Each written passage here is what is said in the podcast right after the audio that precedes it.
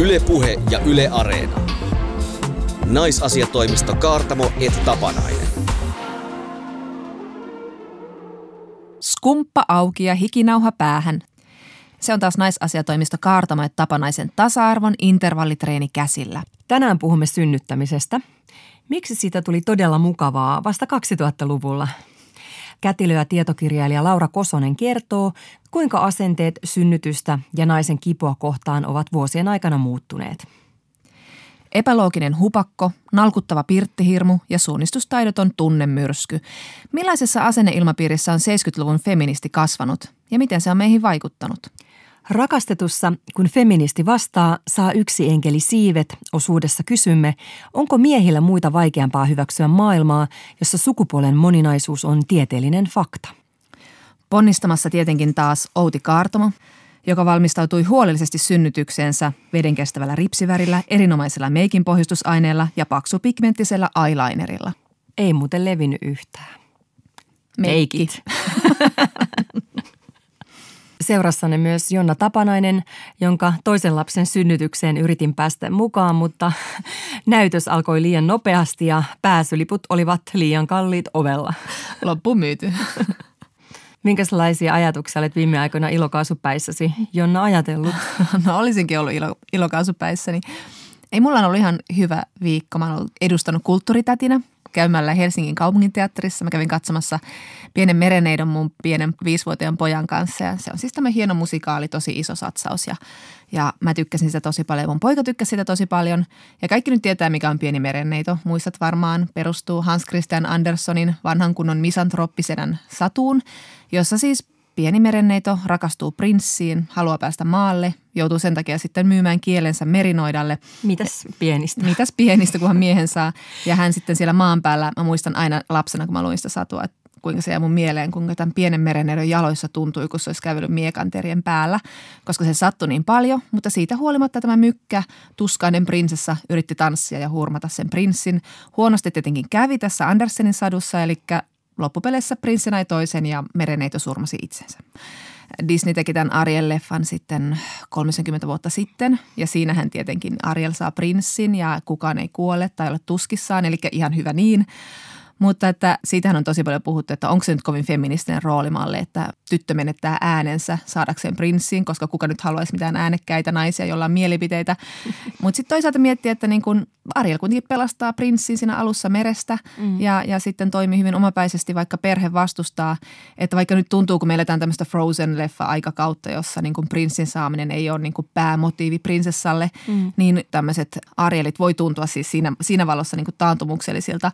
Mutta kun miettii, että mikä edelsi Arielia, sitä edelsi Lumikki, joka on siis kuvaus naisten välisestä suorastaan tappavasta kilpailusta. Ja sitten taas Tuhkimo, jota prinssi tulee pussailemaan tajuttomana, että hei vaan suostumus 2018. Että siihen nähden tämä Ariel oli kyllä ihan niin kuin edelläkävijä. Mä mietin tämä pienen mereneidon tarjoamaa kuvaa myös, kun mä luin tämän uutisen tai Ylen erikoishaastattelun näyttelijä Gina Davisin kanssa.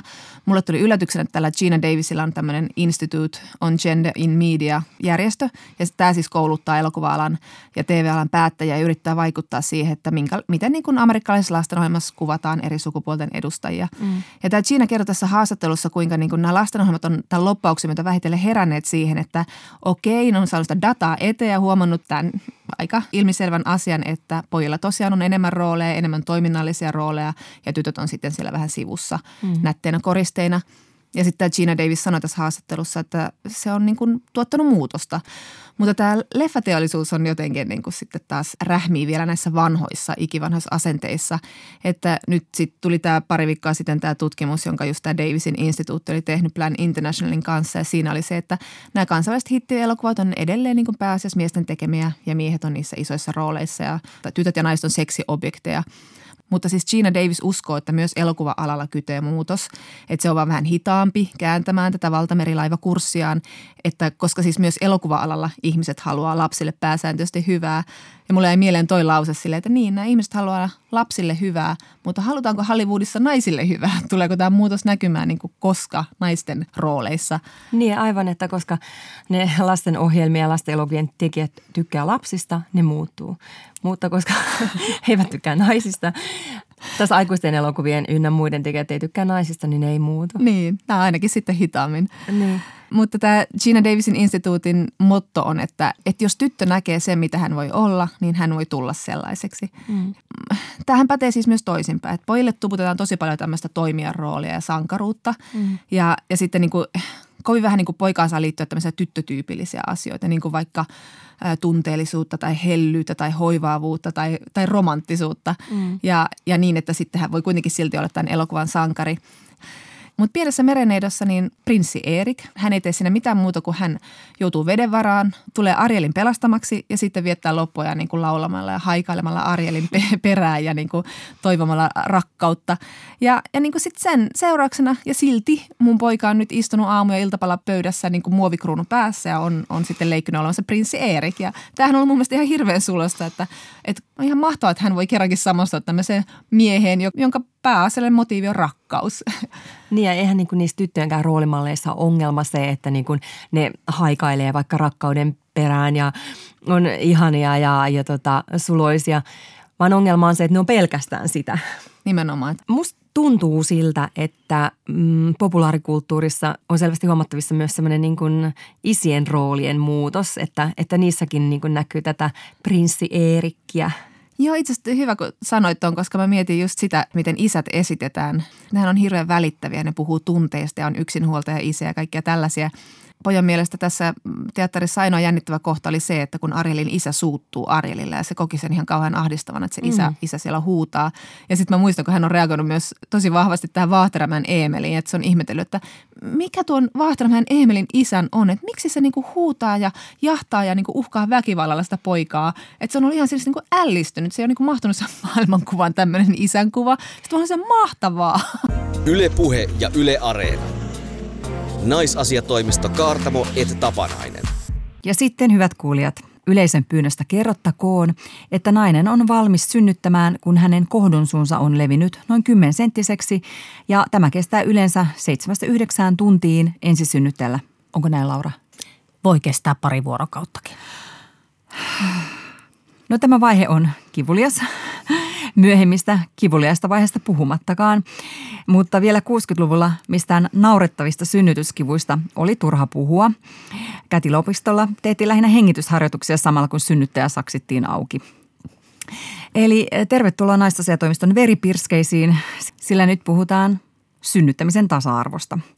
Toimittaja ja kätilö Laura Kosonen on kirjoittanut Suomi synnytti nimisen tietokirjan suomalaisesta synnyttämisestä – otetaanko tähän omat sotatarinat heti alkuun?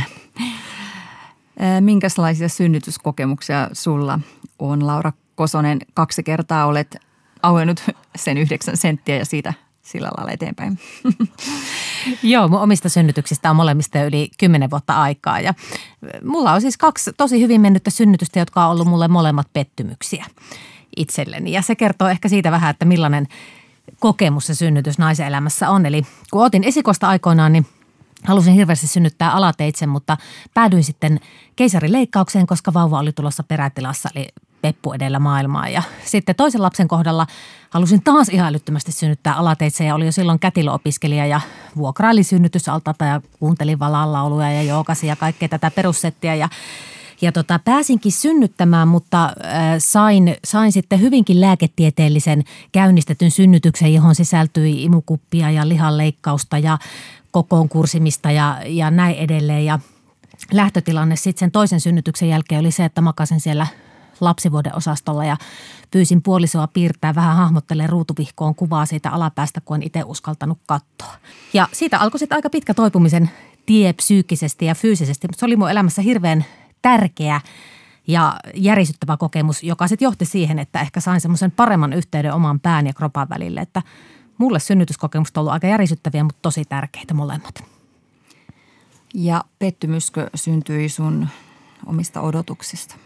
Joo, se syntyi ehkä niistä odotusten ja sitten realiteetin ristiriidasta, että ennen kuin oli itse synnyttänyt, oli ollut mukana muutamassa synnytyksessä, vaikka en ollutkaan silloin vielä kätilö ja tota, yksi niistä synnytyksistä oli semmoinen jotenkin aivan minun mielestä unelma lääkkeetön synnytys, valtava voimauttava kokemus sille synnyttäjälle. Ja silloin mä ajattelin, että minäkin haluan tommosen. Mites Jonna? Mun pohdiskeleva ilme tuli kasvoille. Niin mä aina sanon sille lyhyen ja kauniin tarinan sille, että synnytyksellä oli nopea ja, ja suhteellisen kivuta ja kaikki meni tosi hyvin. Mutta totta kai siellä oli paljon sellaisia asioita, jotka olisi voinut mennä paremminkin ja, ja sitten ihan lähtien siihen, siitä, miten olisi itse voinut asiaan valmistautua. Ehkä vähän niin kuin perusteellisemmin, että mulle tuli moni asia siellä yllätyksenä. Ja, ja sitten toiseen osasin sitten ehkä vähän paremmin. Löysin jo tämän yhteyden pään ja kropan välillä, mitä sä sanoit tuossa, että niin, kuin niin mä voin, saan heittäytyä siihen semmoiseen primitiiviseen vaiheeseen, koska sehän on tosi eläimellinen hetki ja se on ehkä, ehkä vähän vaikea silloin ekalla kerralla lähteä siihen, että nyt mä oon niin kuin ihan eläimenä tässä nyt pusken ihmistä ulos itsestäni ja toisella kerralla se meni paremmin, mutta, mutta kyllähän sillä liittyy kaikenlaisia tämmöisiä asioita, mistä me tullaan tässäkin puhumaan, että ensimmäisellä kerralla esimerkiksi mun väliliha leikattiin ilman, että mulle kerrottiin siitä. Ja se jätti mulle vähän niin kuin ikävän fiiliksen siitä, että mä missään nimessä olisi sitä vastustanut, koska se oli tarpeellinen toimenpide siinä vaiheessa, kun lapsella oli sydänäänet alhaalla ja hänet piti saada nopeasti ulos, mutta joka tapauksessa se, että siitä ei kerrota mulle oli mun mielestä niin kuin ikävää. Ja toisella kerralla mulle tehtiin sama operaatio, mutta se kerrottiin mulle. Sanottiin, että nyt mun täytyy tehdä näin. Ja mä sanoin, selvä juttu, tee mitä sun pitää, että lapsi ulos. Että sitten siellä on myös tämmöisiä niin kuin vaikeita asioita. Mutta tietenkin aina ajatellaan, että lopputulos merkitsee, terve lapsi syntyy ja kaikki meni hyvin, mutta että kyllähän siinä synnytyskokemuksessakin on asioita, jotka toivois, että niistä jäisi hyvä mieli ja muisto. Huomasitko, että sun piti vähän pehmittää, että totta kai se terve lapsi on tärkeä? Kyllä, se, se pitää aina sanoa. Et en minä nyt näin itsekäs ole, että mietin täällä vain itseäni. Mutta Outi, sun vuoro. No mä sanon aina ensimmäisenä, kun muut kysytään ja ihan myös silloin, kun ei kysytä, niin mieleen kerro synnytyksestä, koska mulla meni hirveän hyvin. Mulla ei ollut kauheasti odotuksia. Mä tein semmoisen synnytystoivelistan tai mitä, mitä nämä nyt on, sellainen käsinkirjoitettu kirjeeminen. Mä olin varmaan jotain niin simpukoita piirrellyt missä oli, niin kuin, että en halua, että väliliha leikata, ei mulla ollut mitään perustetta siihen. Mä olin vaan lukenut jostain, että ei se parempi, se leikata, että, että ainakaan rutiiniomaisesti. Ja, ja tota, sitten oli jotain vielä tälleen niin kuin väritusseilla, se let's have fun, ja mua niin kuin hävettää jälkikäteen se niin kuin aivan hirveästi, mutta, mutta tota, mut mulla meni tosi hyvin.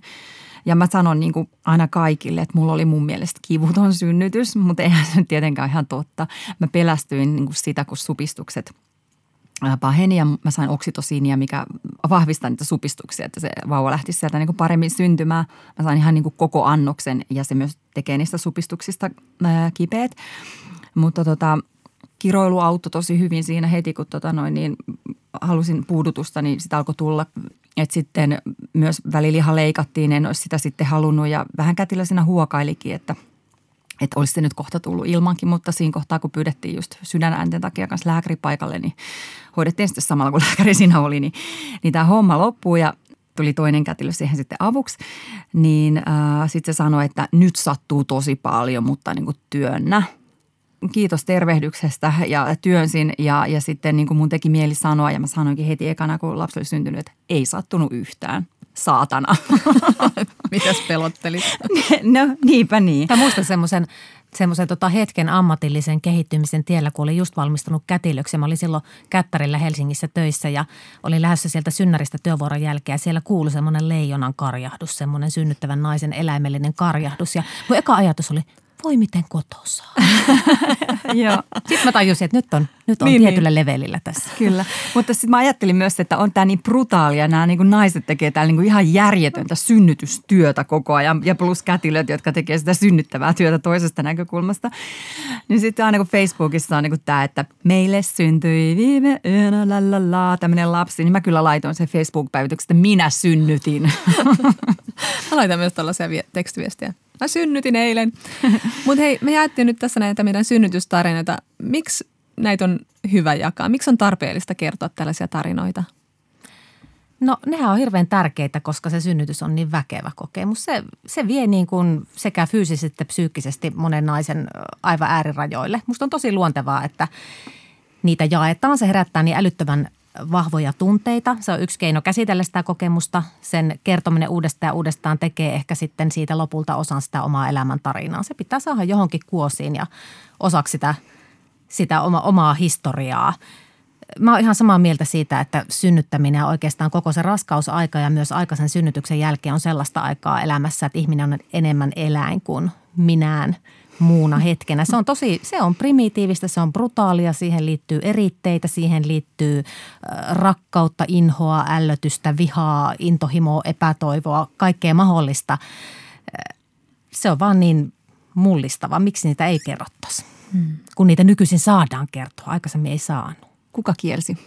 No ehkä silloin oli vielä vahvempia tämä, että sait terveen lapsen, älä inise siitä synnytyksestä. Ja sehän, nehän oli niin kuin tällaisia hyvin salattuja keskusteluaiheita. Sitten joskus ehkä 70-luvulla se tulppa aukesi, kun ruvettiin, naiset rupesivat vaatimaan esimerkiksi kivunlievitystä synnytykseensä. Niin silloin ensimmäistä kertaa puhuttiin niistä kivuliaista, ehkä nöyryyttävistä kokemuksista, jotka oli jättäneet hirmu, hirmu pahan muiston. Silloin esimerkiksi lehtikeskustelussa osa ihmisistä paheksuu, että miksi tällaisia kokemuksia pitää jakaa, että kyllä ennen on, osattiin synnyttää ilman, että siitä pitää julkisesti kertoa. Eli kertoo siitä, että aika oli aika erilainen. Kun eka kertaa uskallettiin nostaa nämä esiin, niin se herätti monta keskustelua. Sanottiin muun muassa, että synnytyksestä jauhaa lähinnä tämmöiset koulutetut naiset, eivät tämmöiset nöyrät ja tavalliset naiset. No sitten kun synnytyksestä alettiin puhua, niin tarkoittiko se sitä, että me alettiin puhua lähinnä siitä niistä just näistä negatiivisista puolista ja näistä rajuista puolista? Ainakin minä ja Outi, kun me puhuttiin tästä aiheesta aikaisemmin, niin me kasvettiin jo nuorena pelkäämään sitä synnytystä. Että se tuntuu kauhealta asialta, pitääkö jokaisen naisen synnyttää. Sehän on aivan hirveätä hommaa. Että aika vähän kuuli sitä, että se voi olla myös, miten kaunis ja voimauttava tapahtuma se voi myös olla. Joo, tuo on aika mielenkiintoista. Siis varmaan semmoiset kauhutarinat – korostuu netissä ja muualla. Ja just se 70-luvun keskusteluhan sai alkunsa siitä ehkä niin kuin niistä padotuista tunteista, joita liittyy siihen synnyttämiseen. Siihen aina liittyy sekä positiivisia että negatiivisia tunteita. Kun ne purskahti esille ja vaadittiin jotakin uutta, niin, niin tota, siinä korostui varmastikin ne kauhukertomukset. Ää, no sitten taas itse ajattelin, että 80-90-luvulla niin oli hyvin vahva liikehdintä siitä, että tulisi jotenkin synnytyksen voimauttava. Minä synnytin, tein tämän itse, tein tämän siinä asennossa, kun, kun halusin. Ää, määrittelin itse, miten haluan synnyttää. Eli kun Suomeen rantautui tämä aktiivisen synnytyksen aalto, niin silloin tuli tämän toisenlaisen negatiivisen puheen rinnalle myös semmoista hyvin niin kuin voimauttavaa puhetta. Mä että nykyisin ne elää molemmat rinnakkain. Jos seuraa esimerkiksi netissä tiettyjä keskustelupalstoja, niin kyllä siellä on on sitä altaassa lilluvaa aktiivista synnyttäjää, joka on niin kuin aivan voimiensa tunnossa. Että se voi olla monelle naiselle myös todella niin kuin semmoinen – upea voimattava kokemus. Mutta sitten puuttuu ehkä, ne on aika polarisoituneet nämä niinku synnytyskokemukset, että joko tämä ei ihana kivuton synnytys tai sieltä äiti Jumalatar äh, laittoi pikku Jumalan maailmaan. Tai sitten, tai sitten tota, tämä, niinku, että se oli yhtä saatanaa. Että et semmoinen niinku, mulla ei tavallinen keskivertosynnytys ja sellaista tarinaa ei paljon kuule. Että ihan ok, mikä siinä? Joo, se on kyllä ääripäitten hommaa oikeastaan siinä on hirveästi kerrottavaa silloin. Se oli kiva. Hmm. No voiko tässä sitten tulla kääntöpuolena se, että sitten vertaillaan sitä, että kuka synnytti lapsi ystävällisimmin tai, tai niin kuin, jonkin verran kuulee sitä puhetta vieläkin sitä semmoista ihannointia siitä, että ei ota kipulääkettä vastaan, vaan tekee sen omin voimin. Koska on siinä niin kuin tässä muunkin, että oli kivuton synnytys. Tarina on siinä jotain vähän sellaista niin kuin leuhkimista, vaikka mä ymmärrän, että se ei ole niin kuin mitenkään mun omaa ansiotani. Joo, ehkä se kertoo just siitä, että miten voimakkaita ne siihen liittyvät tunteet on ja miten niin kuin, tavallaan iso se tarve on saada kertoa, että minä tein tämän just oikealla tavalla, että kato miten hyvin minä, minä tämän tein, vaikka kyse on sellaista asiasta, jota sitten pohjimmiltaan ei voi niin kuin hallita ja määräillä ja sehän siinä on myös yksi aika pelottava puoli monille. Mainitsitkin jo tuon, että, että 70-luvulla vasta niin kuin naiset alkoi tai saivat tilaa niin kuin vähän kyseenalaistaa sitä, että voisiko tähänkin saada jotain pikkusen niin kuin helpotusta tähän synnytyshommaan. Ottaa huomioon, että hammaslääkärillä oli kuitenkin puudutettu jo 1900-luvun alusta asti. Että. Miksi kesti niin kauan, että, että, että vaikka tästä niin kuin ehkä niin kuin käytetyimmästä puudutuskeinosta, epiduraalipuudutuksesta, niin, niin tuli niin yleistä, koska vielä 80-luvullakin se oli melko harvinaista. No se kertoo toki siitä, että mikä yhteiskunnassa ja rahojen jaossa koetaan tärkeäksi.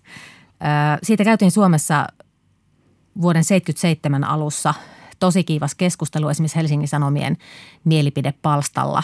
Naiset avautu kokemuksistaan. Ne oli, ne oli tosi rajuja kirjoituksia ja se johti sitten eduskunnan ää, välikysymykseen, jonka kirjoitti yli 40 naiskansanedustajaa, ei yhtään miestä.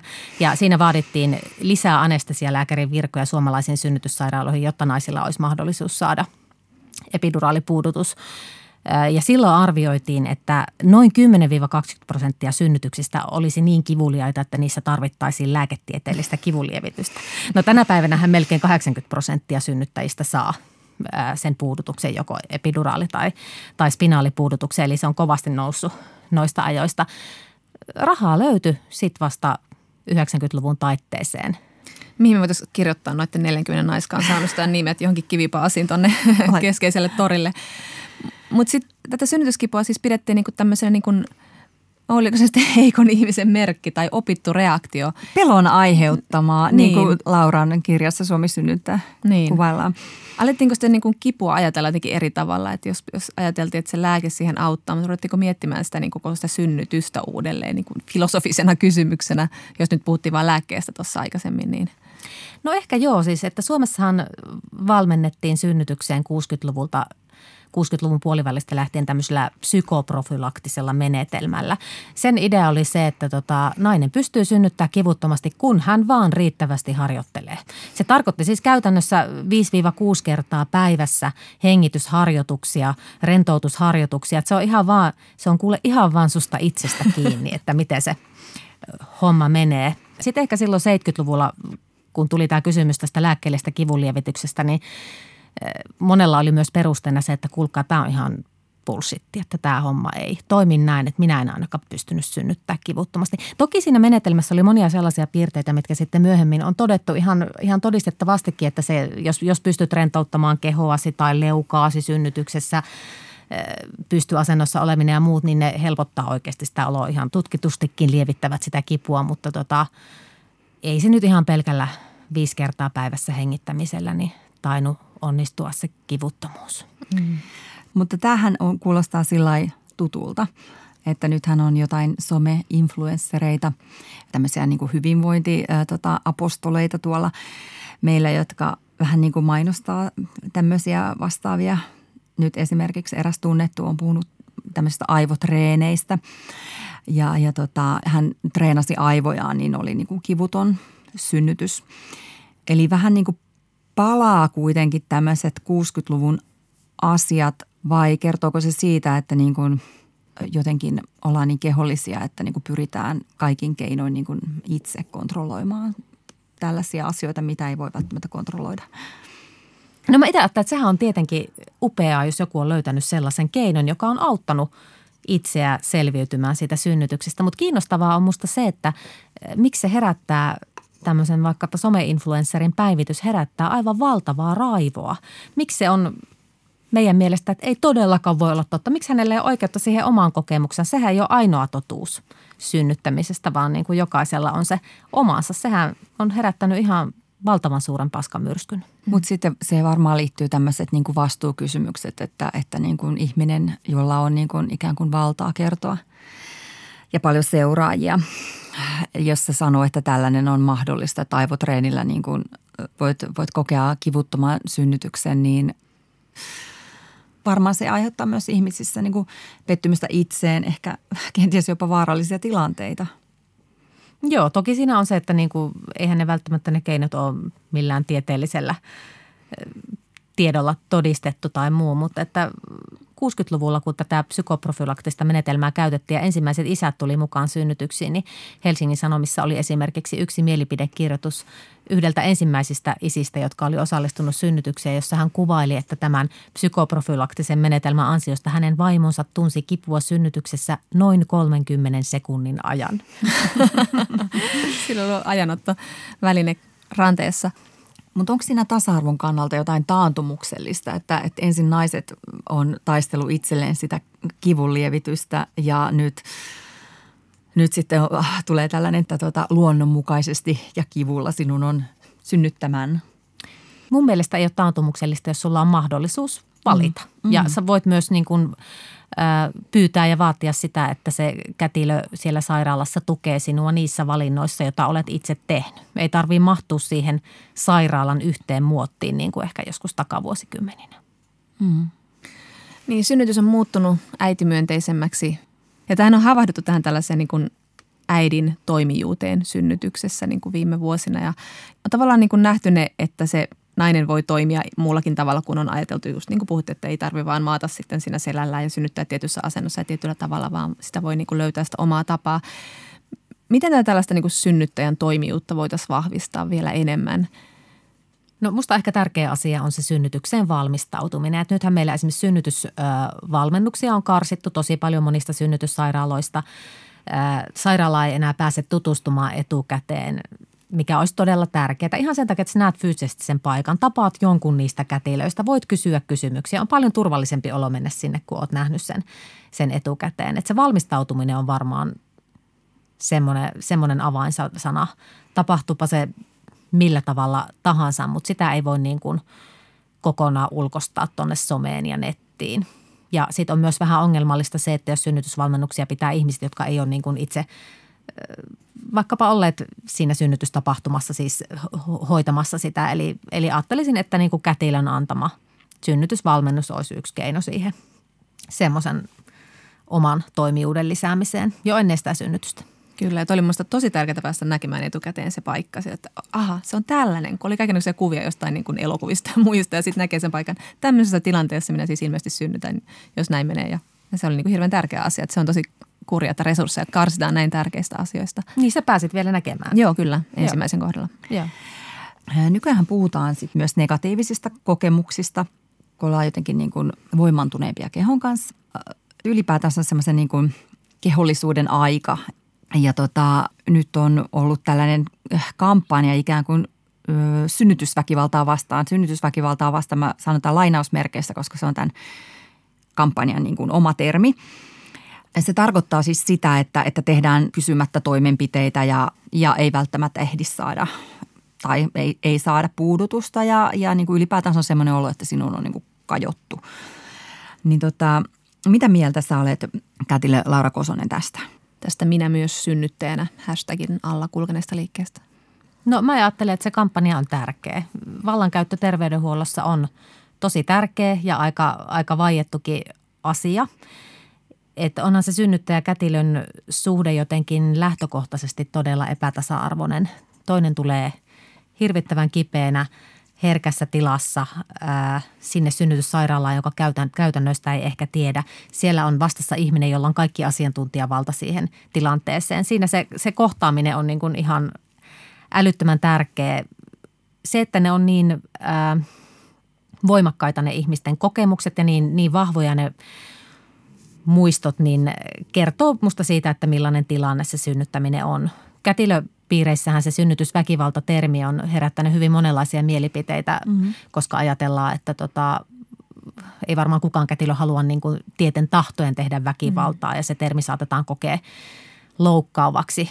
Ja sehän on niin kuin tosi raju termi. Puhutaan jopa raiskauksesta synnytyssalissa. Ja tota, Mä ajattelen itse niin, että se sana on niin kuin asia erikseen ja sitten se keskustelun tärkeys on toinen, toinen juttu. Mulla olisi semmoinen tilanne, mua naurattaa, tai mä saan naurattele, koska tämä tapahtui mulle. Tota, mulla oli kätilöharjoittelija, koska kätilöopisto on tota opetussairaala – niin oli kätilöharjoittelijan mukana ja siitä aina välillä kokeiltiin, että kuinka monta senttiä kohdusyö on auennut ja sitten kysyttiin, voiko tämä niin kuin Maire sitten kokeilla seuraavaksi. Maire harjoittelee ja aina testasi, onko neljä ja sitten se arvaili sitten tuli oikea kätilö sanomaan monta. oli ensimmäinen testannut, mä no niin, ja next. Mutta lupaa kysyttiin, että ei tullut Maire muuten vaan harjoittelemaan mittatikun kanssa. Joo, sympatia tälle kätilöopiskelijalle. Tuossa mun kirjassa on yksi semmoinen musta tosi hauska anekdootti, jossa kun kätilöopiskelija oli tohkeissaan puhunut, että kun kätilön tehtävä on siinä synnytyksessä tukea naisen välilihaa, että se niin kuin säilyisi vaurioitta, niin hän olisi puhunut siellä synnytyksen jälkeen, että kyllä se esinahan tukeminen oli kaikkein vaikeinta. Isäthän vaatii muutakin nykyään kuin voi leipää synnytyssalissa.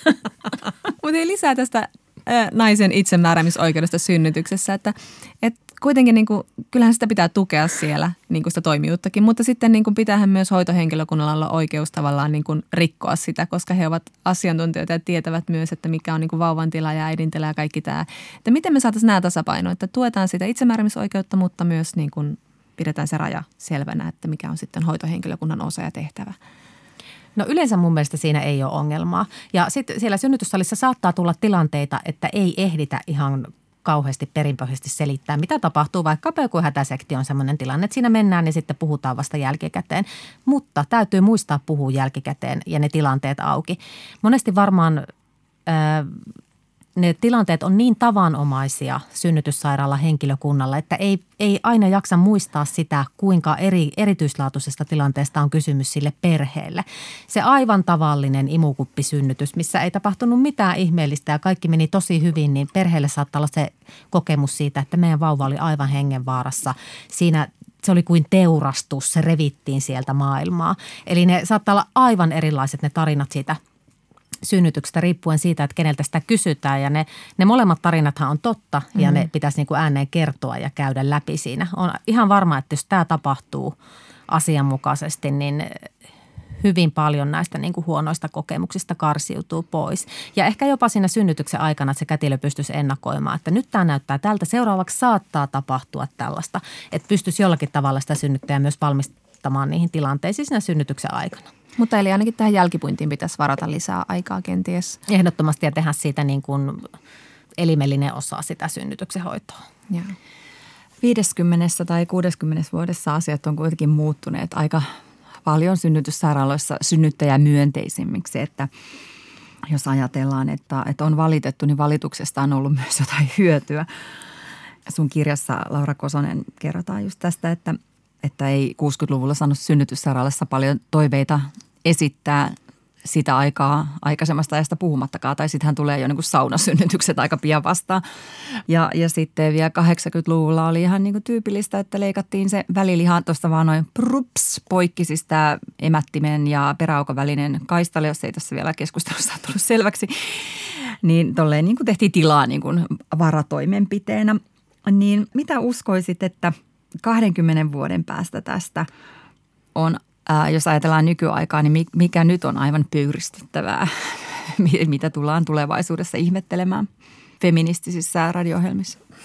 Tosi vaikea kysymys, mutta kyllä mä uskoisin, että se liittyy jollakin tavalla siihen ää, itsemääräämisoikeuteen ja siihen, siihen synnyttämisen emotionaaliseen puoleen. Mehän eletään terveydenhuollossa tehotuotannon aikaa vahvemmin kuin ehkä koskaan aikaisemmin ja myös synnyttäminen on, on tehotuotantoa. Sitä lasketaan ajoissa, sitä lasketaan euroissa ja se on mun mielestä tapahtuma, johon nämä tehotuotannon ja liukuhihnatyön lait, lainalaisuudet sopii aika huonosti. Mm uskon ja toivon, että tulee niin kuin toisenlainenkin aaltoliike ja ymmärretään se, että synnyttämisen turvallisuus tai hoidon laatu on muutakin kuin se lääketieteellinen laatu ja turvallisuus. Että se on myös se niin kuin emotionaalinen ja sosiaalinen turvallisuus, koska sillä on hirveän kauaskantoisia vaikutuksia sitten sen koko perheen alkutaipaleelle.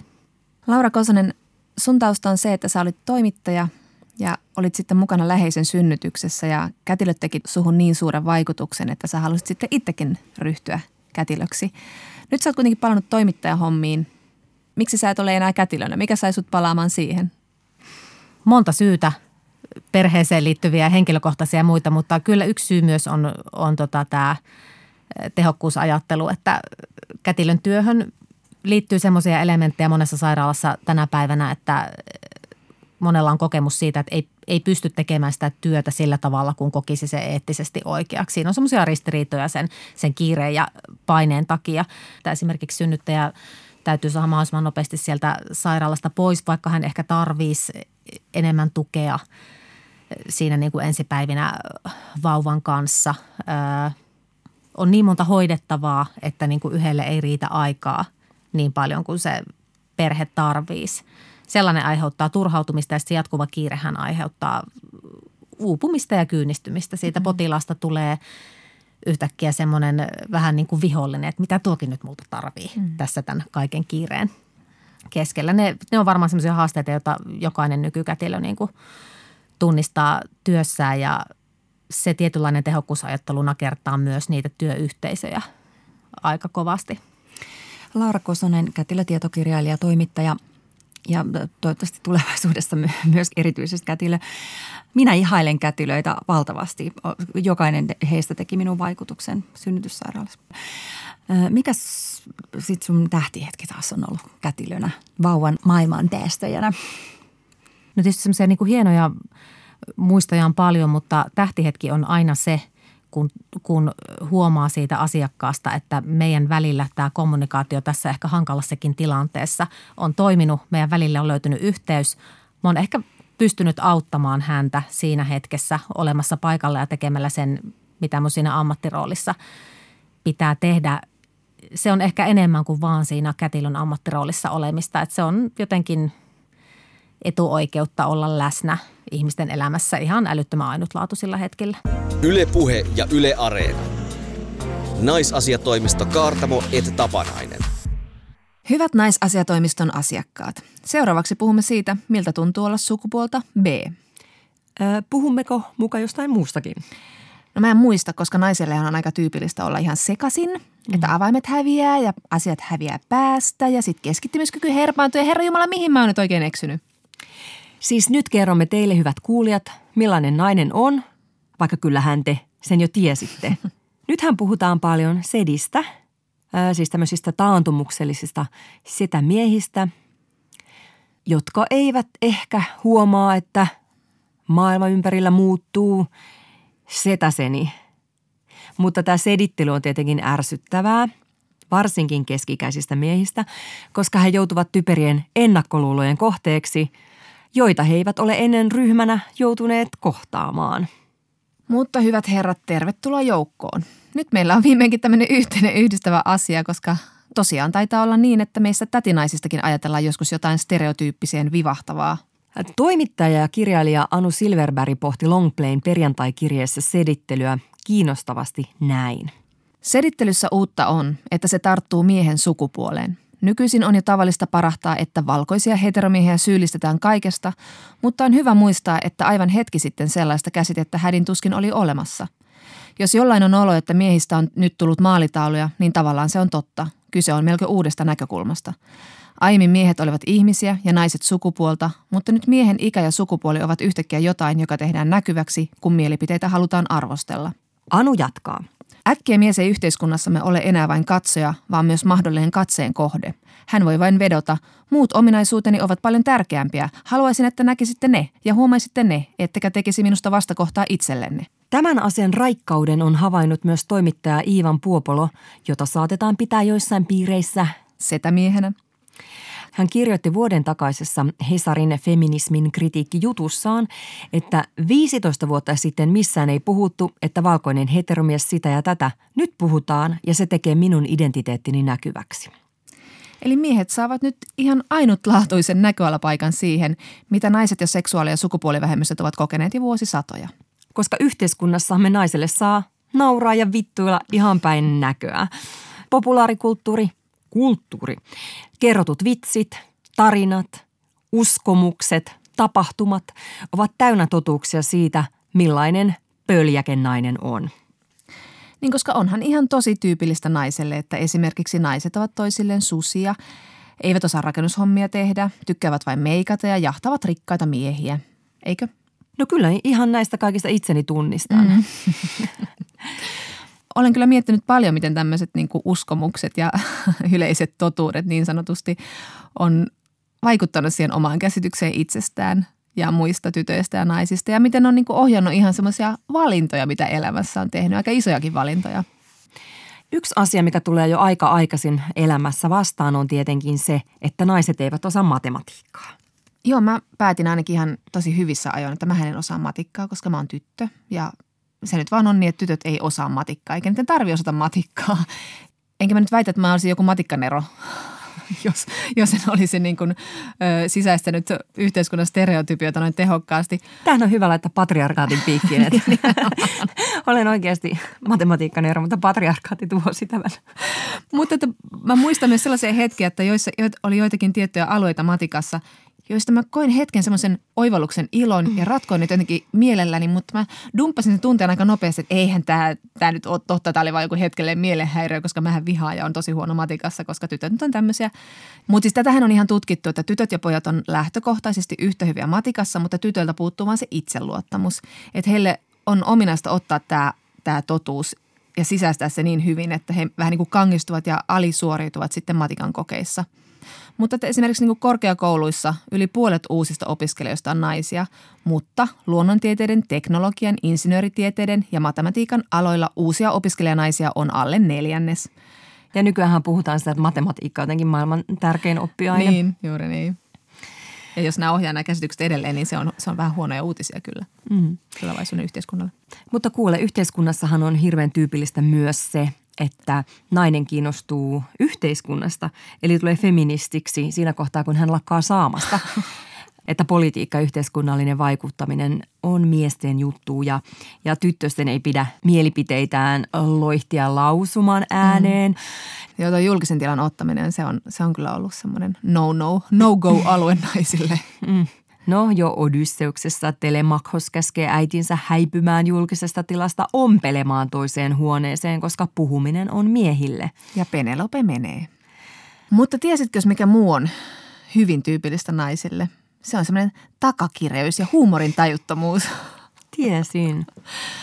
Mä muistan, että mulla oli semmoinen hiljainen ajatus lapsena, että mä oon kyllä ihan hauska tyyppi. Mm-hmm. Ainakin kun mä sain mun kaverit nauramaan mun jutuille ja ehkä joskus jopa jonkun pojankin. Ja, ja, mutta aika nopeasti aina koulussa oli selvää, että pojat on ne hauskat tyypit, pojilla on niinku se genre ja tytöt nauraa poikien jutuille. Ja sitten mä muistan, kun mä menin lukioonkin, niin sitten mä jotenkin yritin lanserata itsestäni semmoista niin kuin uusi luokka, uudet tyypit. Mä olisin, no niin, täältä tullaan. Nyt uusi rennompi Jonna ja rillitkin on saatu pois ja nyt, nyt lähtee. Mutta ei, siellä oli siis Timo, jolla oli ollut jo niin kuin ennen lukiota maine kauhean hauskimpana jätkinä, niin hän sitten tuli ja otti tämän ilmatilan haltuun siinä luokassa aika tehokkaasti. Eikä musta tule edes lehdistön ihanne tyttöä tällä saralla. Mehän tiedämme, miten sinä olet hauska, mutta miten se Timo oli hauska. Päästikö se pieruluoka edessä? Ei se tarvinnut sanoa ihan hirveästi, kun se kaikki kääntänä katsomaan odottava ilme naamalla ja valmiina nauramaan, kun Timo puhuu. Joo, se, että pojat ja miehet on niitä hauskoja tyyppiä, niin tuli kyllä sen ajan viihdeohjelmissa, televisio-ohjelmissa selväksi. Tai no, sanotaan näin, että kyllä ihminen tottuu myös huonoihin oloihin, jos myös miehen vitseihin. Mutta meillähän oli silloin hauska Ritva Valkama ja toki Hannele Lauri, joka oli sillä lailla hauska, että hänelle naurettiin. Ja hänellä oli puherooleja kuitenkin. Usein se asetelma oli se, että nainen oli kurin ja järjestyksen pitäjä ja nalkuttaja, kun pojat hölmöili, ilonpilaajia.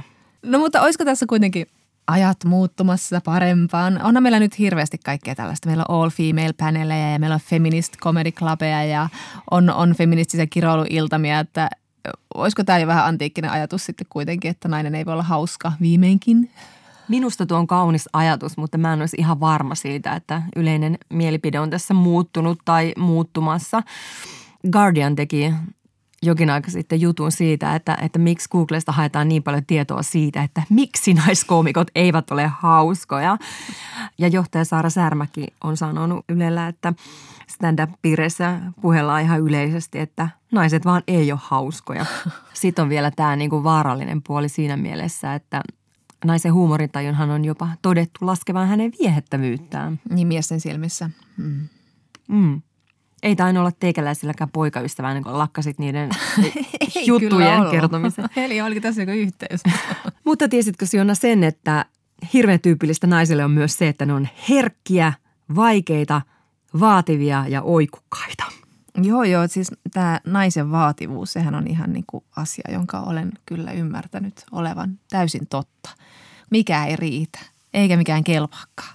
Mm kyllähän me luettiin Aku Ankkoja ja siellähän meillä oli muun muassa Minni Hiiri ja Ines Ankko, joka näytti heti hyvää naisen mallia. Että sieltä tuli käsilaukusta päähän, jos mies tuli myöhässä ja pahaa silmää, jos ei ollut Akulla varaa viedä Iinestä syömään hienoa ravintolaa, vaan vaihdettiin lennosta sitten Hannu Hanhe, koska tällaisia naiset on tyypillistä naiselle. Jumalauta, eilen kuuntelin tota Samu Sirkan kosioretken vanhalta vinyyliltä, vanhasta lastenlevystä. Niin mitä siellä onkaan se saatana? Ei kello Saku, ei Matiaskaan. Kyllä nainen on nainen, se tunnetaan. Aha. Ai Hillevi Hiiri. The main beach. Niin. ja mä oon kuunnellut laulukaan sillä, että oli se, että mit, mitä täällä tapahtui? Tätäkö me lauleskeltiin? Ja muuten erittäin tyypillistä naiselle on se, että ihan kaikki kolmekymppiset naiset haluaa naimisiin ja lapsia. Joo, se on ihan ehdottoman totta. Ja tämähän on just niin, että kaikkia parhaan biologisen synnytysien ohittaneita naisia kannattaa vähän varoa, koska ne yrittää vain varastaa mieheltä siemennestettä, jättää siis syömättä pillerit ja puhkoo kortsut, että saa miehen nalkkiin ja huijattua isäksi ja puolisoksi. Joo, ja sitten se on tosi hassua, että tämä tämmöinen niin kuin hirveä hinku naimisiin ja saada lapsia, niin se on sitten kuitenkin lähtökohtaisesti epäilyttävää, vaikka just tätä rooliahan meille syötetään, että tällaiseenhän nainen pitäisi olla. Että naisen pitää haluta näitä lapsia ja mennä, haluta mennä naimisiin ja vakiintua. Mulla oli tota, tuossa riskialttiissa kolmekymppisyydessä poikaystävä. Onneksi olkoon. Ja hän tätä narratiivia toisteli, että kaikki kolmekymppiset mimmit haluaa vaan tulla raskaaksi. Niin mä olin vähän sillä, että toki voit jatkaa itsesi imartelua, mutta en ole haluamassa kanssasi naimisiin ja lapsia tai en ollenkaan. Ja sitten kun en huijannut sitä sitoutumaan tällä lailla, niin muutama vuoden kuluttua ää, mies rupesi itse puhumaan varovasti siitä, että olisi kiva kuulla pienten jalkojen töpsöttelyä in your face.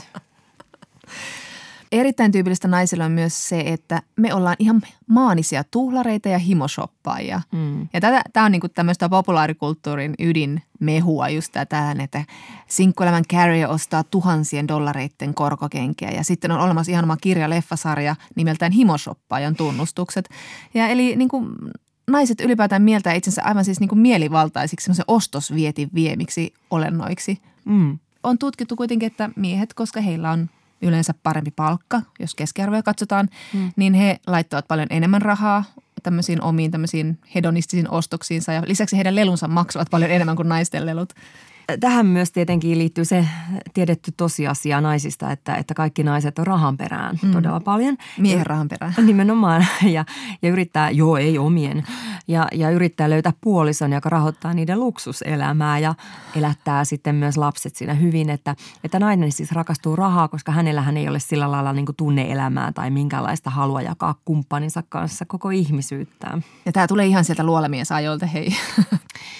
Mutta tiedäthän Jonna senkin, että, että on hirveän tyypillistä, että naiset on myös niin kuin äärimmäisen pinnallisia. Mm, joo, joo. Me halutaan koreilla. Ja tämä liittyy just tähän ostoshimoon, mikä meillä on, koska meidän pitää saada koko ajan kultaa ja mirhamia ja meikkejä ja kenkiä. Mutta ei liikaa, koska ulkonäköön satsaava nainen on aina todella niin kuin epäilty – turhamaisuudestaan. Eli se satsaa sitten kuitenkin typerin asioihin. Eli pitää olla kiinnostunut siitä ulkonäöstä, mutta sitten samalla joutuu vähän häpeämään sitä, että on kiinnostunut siitä. Eli pitää pysyä tiukasti vaan siinä keskikaistalla, että niin kuin näyttää hyvältä ja siltä, että siihen hyvältä näyttämiseen ei mennyt kauheasti aikaa, eikä se itse asiassa ole kovin tärkeää. Tähänhän siis perustuu ihan siis suorastaan niin kuin semmoinen natural meikki-tyyli. Mm, kyllä helvetisti kamaa naamalla, mutta pitää näyttää siltä, että mitä ei ole. Ja tämä ristiriita on ollut kyllä niin kuin ainakin mun elämässä tosi hankala asia.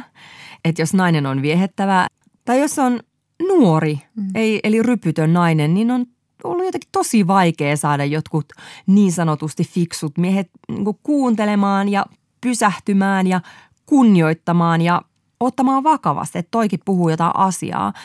Että se ennakkoluulo siitä, että tuolla on nyt tommonen niin kuin nainen, niin sen vaan niin kuin haistaa. Ja sitten kun tekee sen hirveän työn, että sen ennakkoluulon äh, saa purettua, niin sen jälkeen hän on hirveä hiki ja jano. niin sitten saattaa seurata kehu siltä mieheltä, että mä en tiennytkään, että sä oot noin fiksu.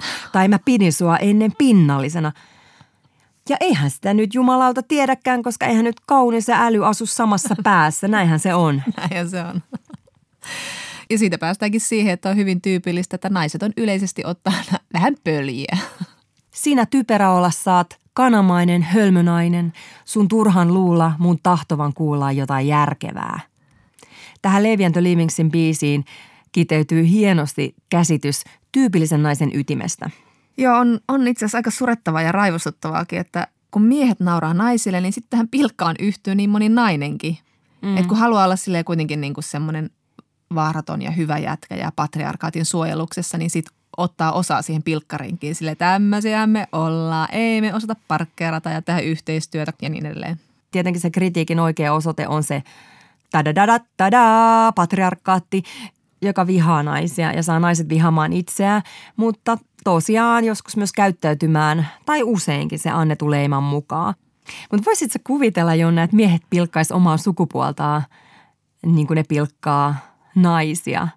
Mikä, mikä voisi olla esimerkki vaikka, että me miehethän emme osaa puhua tunteista, ho, ho, ho, ho. Niin, eli se ajatus on siis siinä, että me miehet ei osata olla akkamaisia. Mm. Ja se on vaan hyvä asia tietenkin. Mm. Että just, että, että miehutta rakennetaan sillä, että tehdään eroa niihin naisiin. Ja just tämmöisten miestyypillisten niin sanottujen puutteiden tunnustaminen onkin samalla itsensä kehumista. En muista kuulleeni kyllä koskaan miehiltä sellaista niin itsepilkkaa, että ei osattaisi jotain. Ei, ei. Sen sijaan naisille nauramista hyvinkin paljon olen kuullut ja itsekin siihen osallistunut välillä. No tietenkin. Mm. Et kyllä minä olen lausua loihtinut vaikka feminismiä kyseenalaistavia lauseita jossain baaritiskellä nuorena ennen kuin tulin fiksuksi. kyllä mä tajun, mikä siinä on niin taustalla, että mun kohdalla se oli nuorena se, että halusin olla jotenkin niin kuin osa jengiä, sopuisa ja saada hyväksyntää ja munaa. Ai päästä tanssiin vaakamampaa vai? niin se on totta, siinä ei hirveästi tämmöinen feminismi aina viehättänyt.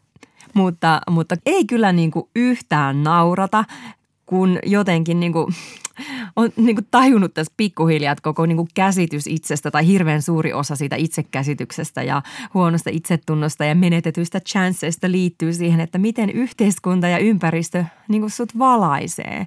Niin kyllä tähän pilkkaan pitää saada loppu. No mitäs tämä nyt sitten ratkaistaan?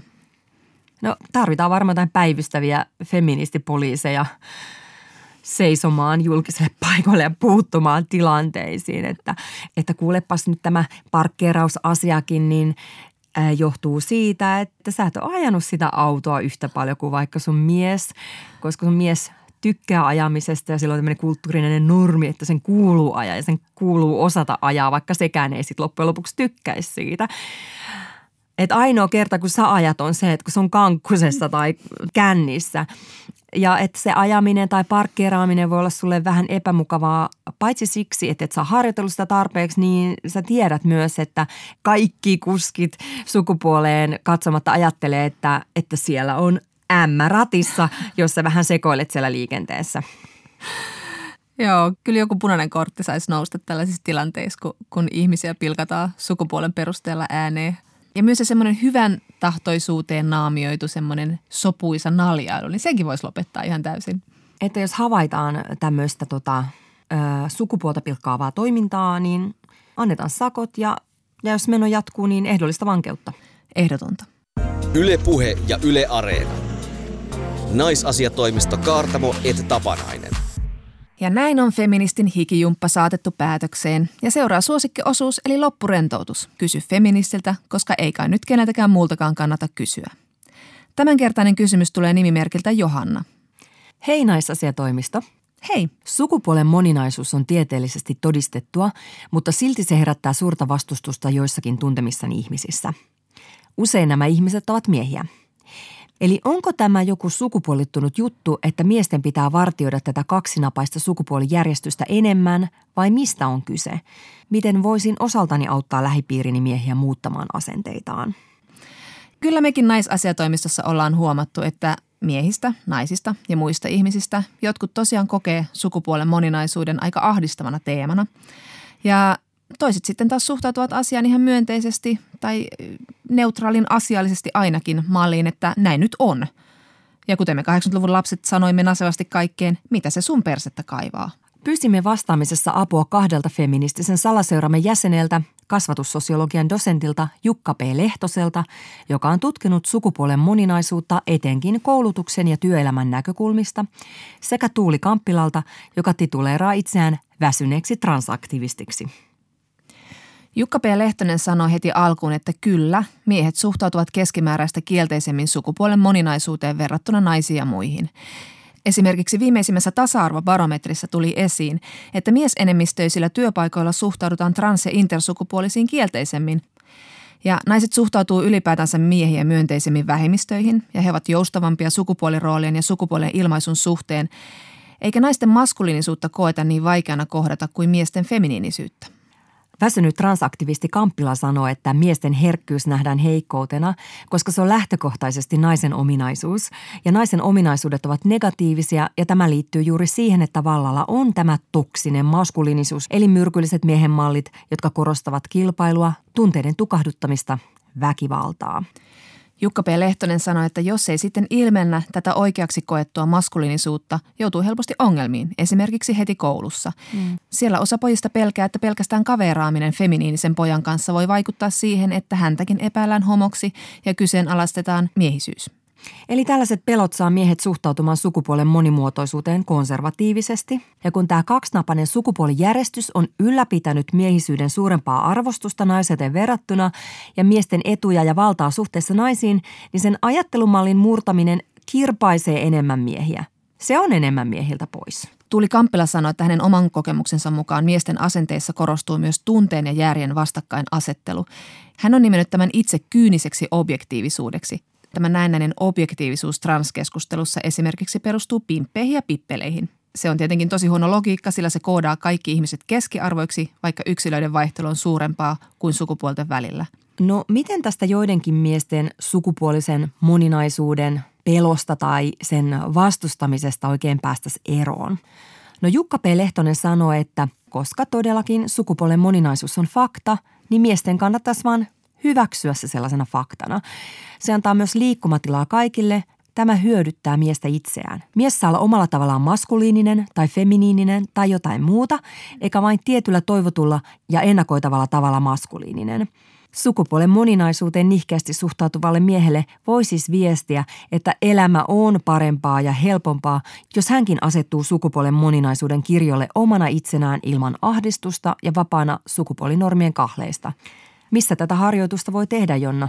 No Tuuli Kamppila kehottaa, että koska on todennettu, että mies kuuntelee mieluiten toista miestä, niin kannattaa jakaa lähipiirin miehille tällaisia miesten kertomuksia. Hän suosittelee muun muassa luontotoimittaja Kimmo Ohtosen kirjoittamaa kolumnia Avussa löytyy netistä.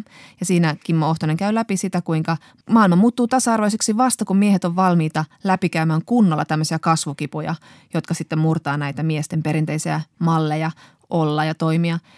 Ja sitten taas toimittaja Eero Lampinen on kirjoittanut Veikkauksen inhimillisissä uutisissa siitä, kuinka poikien äijäkulttuuri ruokkii epäsuoraa kiusaamista. Ja kolmanneksi vielä Aamulehden Matti Kuuselan kolumni, jossa hän kertoo omasta tiestään mieheksi. Taustalla tässä Matin kolumnissa on kasvatus ja kulttuuri, joka hokee, että mies ei saa osoittaa hellyyttä, mies kiusaa, mies ei saa osoittaa tunteita ja niin poispäin. Ja näin taas on tietä parempaan maailmaan aurattu piirun verran leveämmäksi. Ensi viikolla saamme vieraaksemme naisten ja LHBTQ-ihmisten oikeuksia edistäneen tasa-arvotaistelija emeriittan Kati Mustolan. Puhumme myös ikuisuusaiheesta, eli siitä, onko naisen ja miehen ystävyys mahdollista. Ei helvetissä. Aina lipsahtaa. Ylepuhe ja Yle Areena. Naisasiatoimisto Kaartamo et Tapanainen.